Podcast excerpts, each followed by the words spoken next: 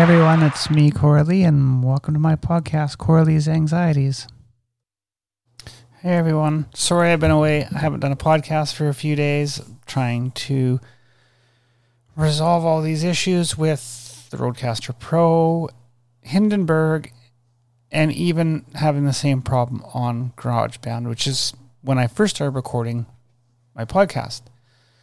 So, switched out some cables. I have some things working, but not everything's working. So it leads me to believe it's probably the software update on the Rodecaster Pro itself. So bear with me. I'm going to do the best I can. Took a step back, rethink things out here, and then figure out what the hell is actually going on. So it's probably just a hiccup there. It's software based. It doesn't seem to be a physically based thing. We'll just take it one day at a time. It could have been the cable too, but it's still I'm still having some other problems with this. But what should we talk about?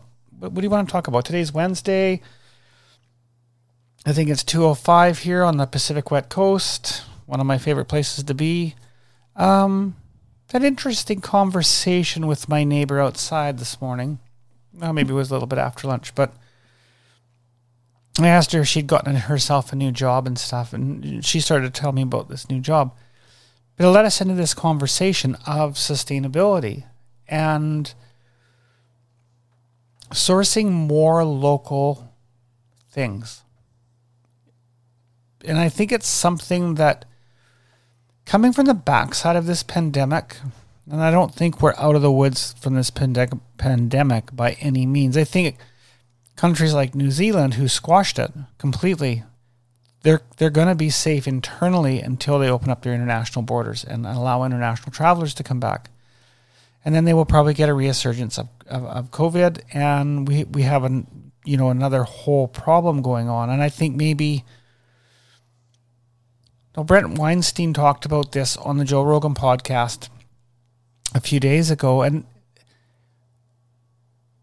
if we would have been more heavy-handed collectively as a group worldwide, we could have put this genie that's come out of the bottle completely away and, and squashed it. Because if there's nobody with coronavirus, then there is no coronavirus anymore. It's not going to reemerge unless it's come from a lab of some kind. But that leads me into the topic of sustainability.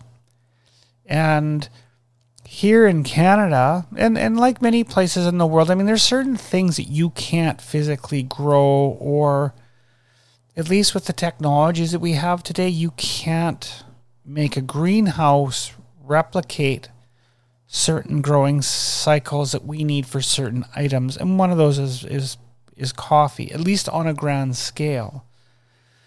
But there's so many things that we can grow locally that we used to transport into our country.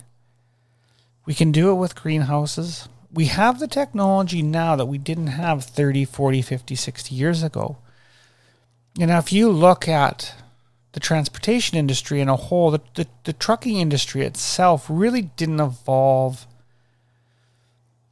probably until you know the mid 60s. I mean there was there was trucks being used but not in the scale well, not in the scale we're seeing today, but at least by the mid 60s, the truck manufacturers were able to produce trucks that were fairly sustainable in the sense that they could do a job for long miles, and we had people that were going to sit in them and, and, and spend the time to bring products from different regions.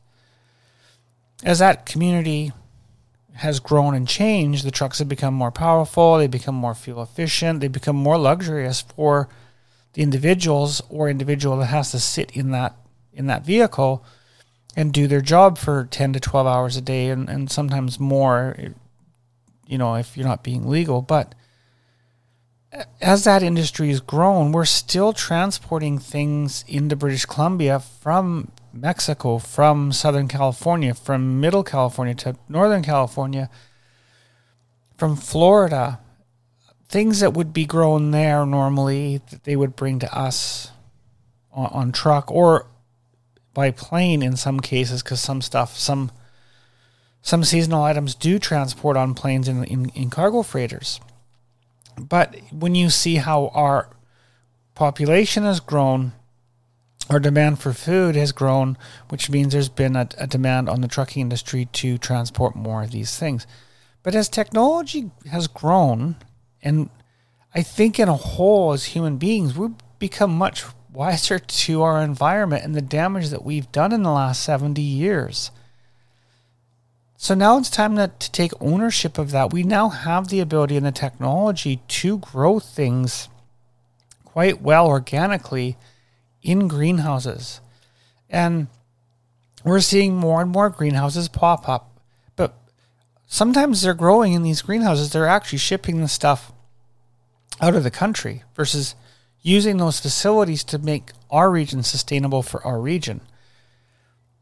Is trucking transport going to go away? No, it's not going to go away, but we can use it more efficiently. So if we're growing things that the consumers need here at a local level, whether it's you know whether it's Vancouver, whether it's you know northern British Columbia, say Prince George region, I mean uh, in the Kootenays, in the Okanagan, there's an opportunity here for us to grow the things that make us sustainable in a province and not import from Mexico, from the United States. And it's not that I don't think we should not not import that stuff. I just think that when you get to really look at the grand scope of what's happened with, with this corona pandemic, and, and we're far from the woods from that, but we need to start being more conscious of the environment and what we can do local. So instead of having truck transport bringing up things that we can grow here, grapes, um, I, I, don't know if, if, if bananas are sustainable in our in our climate in a greenhouse. I don't know if that's it's it's been modeled or, or been done, but I think you understand what I'm saying. There's a lot of things that we can actually grow that we don't need to import, and then I know there's a lot of things that we don't import that people may think is imported, but we still import a lot of a lot of our produce. And I, really believe if we start to be more conscious about this and less transportation, we're going to have less environmental pollution because we're going to have less heavy equipment on the road, driving up and down the west coast of, of North America to, to move some of that product around. I mean, there are obviously things that we're not going to grow here. Coffee is one of them. We have to import it. So when you start looking at things you really can't grow and go, we're only going to import that stuff, but everything else we have the ability to be sustainable in our province. At the same time, you know, as the recycling craze takes off, and I'm going to call it a craze because I think there's a lot of misunderstanding when it comes to recycling because I don't think we're actually getting the recycling at the level people would like to see it at or what they think it is. I, I think that it's a bit miscued of its own industry, it's its own animal. So coming up with ways to make, you know, fundamentally starting with one thing and then start to go elsewhere. So if we're, you know, becoming more conscious about composting stuff. And there was a day in time in human history where we composted because we needed that compost to fertilize our big gardens outside that so we could grow our crops in this time of the year so we could sustain life through the colder months. So, as we become more conscious about this, and I mean, let's face it, composting in your house in a little basket, it stinks. So, we need to come up with a new model for that. There's obviously technology out there. There's people out there that have the technology in, in, in intuition to resolve that. So now we recycle more. We can use that recycling, our composting, to continue the betterment of being sustainable in our own in our own province, in our own region. And when we start to transport and export some of our products that we're growing, maybe if you're we're, we're growing one of too many things and we're exporting a lot of it to the south. I mean, it's business. They need to, you know, they need to make money. But if they have the greenhouses already established, they can look at things that are being imported and go, hey, you know what? We import an awful lot of carrots we'll just use carrots for example. How about instead of growing so many of whatever it is we're growing in our greenhouse, let's say tomatoes, and we're, we're selling them south, let's grow a little bit less tomato, but let's start growing carrots or zucchinis or cucumbers and leave that it's more balanced that now what we're producing from the greenhouse is now sustainable for you know the the region or the province of British Columbia and then start to only produce things that we need to use for trade for the things that we can't grow here. So I mean, trade, you can look at that from two ways. So if we sell the tomatoes and then we take the money from the tomatoes, we can buy the grain. And then there's a model that works. It's very sustainable for business. And business probably will flourish because the way they remodel. It will also be a very big impact on our environment in a positive way. If you have less heavy equipment running up and down the road transporting things in the continent, then you're having less impact on our air quality. We're using less fuels, which is better for our environment, obviously. So there's a way. I think. I think there's really a way to change the model and the structure we're in. And it's not something you can do overnight. This is something that takes. It may take a couple generations to completely do, but with COVID, and the ramifications of having international travel come into a region that's maybe squashed COVID altogether. This is a way to keep a region safe. It's a way to put people to work sustainably. It's a way to be sustainable in your own province or state or whatever the region is you live in. We don't we're not hearing a lot about this right now and people aren't talking about it, but I think we need to talk about it there's a lot of things going on in the world right now, and we need to really look at the bigger picture of COVID 19 and the lesson we can lessen and mitigate the risk by being self sustaining.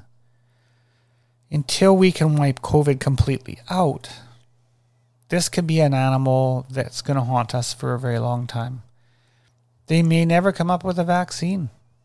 So, the only way to really stop it is that nobody gets it. And the only way nobody gets it is if you, unfortunately, have to lock everything into a way that the interaction of, of international travel is not there, which means you need to become more sustainable in your community. So, do we see more?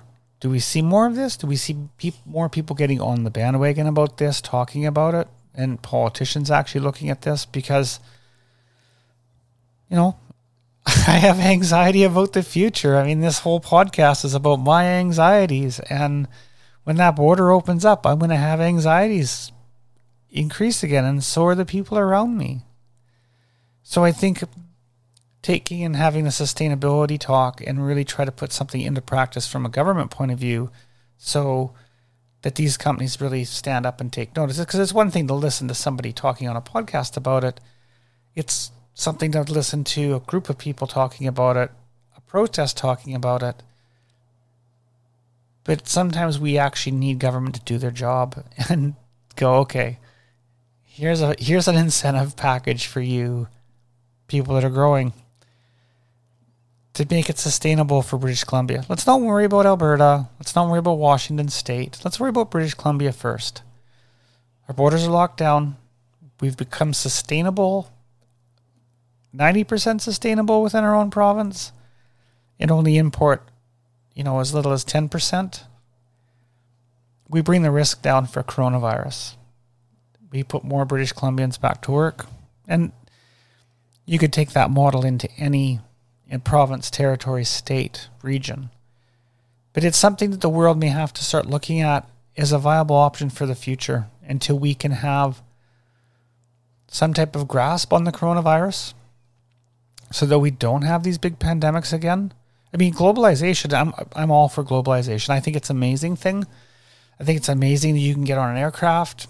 Ten hours later, you've gone from a cold climate like Canada to a warm climate in South Asia, or in South America, or if you live in Europe, you're, you know, maybe in the Mediterranean in a few hours.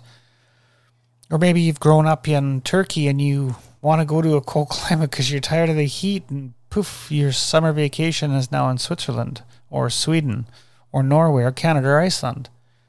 So globalization, I think, is amazing. But right now, we're in a different time. So I think we need to have the sustainability talk. We have to get very serious about it. I think that as a region, we need to start looking at this as our brothers and sisters, husbands, wives, kids. That maybe this is a way to keep things more local, be better for our environment, also be more healthy for the environment so we can mitigate or squash the coronavirus. And I think we're going to be talking about the coronavirus for a much longer time. So it's easy to become complacent with this. It's been talked about so much. We're all coming out of a lockdown. We're all eager to get back to work and do what we were doing. Even though there might be some changes to the how we were doing things, but you know, maybe this is something that I hope maybe more people will talk about. At least, if anything, maybe I can put the idea in your head that you'll have that conversation with somebody at the, somebody at the coffee shop or your, you know your significant other or even maybe your children. I mean, sometimes we need to look at our young people and go, "What are you learning in school? What are you learning in school about sustainability? What do you know that I don't know?" I mean, once we open up the topic and we have a conversation about it, this is a conversation that's been going on for a long time, but it's never, it's always been skated around you know, yeah, municipalities will start to implement things like different bins for your garbage, so we're, we're breaking stuff. But I think now we really need to step it up, and I think we need to go one step farther with it. And I think it's it's becomes less about our environment right now, but more about human human civilization, like human humans still being here in fifty years. Because who knows how this virus is going to manipulate, change, grow, and evolve in the human body. Maybe it becomes that global killer they're talking about, and and most of us are completely gone. Then globalization doesn't really matter because if you just don't have the population, you just become about existence. So traveling because you've had abundance is not relevant, and I don't. I, I don't want to see the planet get to that point. Know, maybe I'll be dead and it won't matter, but I like to think that there's hope for the human race. And I think we have to start looking at the impact of the coronavirus, sustainability, and on the backside, we're helping protect our environment. So, anyways, I hope this gives you some food for thought, something to think about, something to talk about. Like it, don't like it, agree, disagree. It's mostly just put it out in the open and, and talk about it. And and maybe some good can come of something like this podcast or the fact that people are talking about something like this. So, anyways, peace, love, and namaste.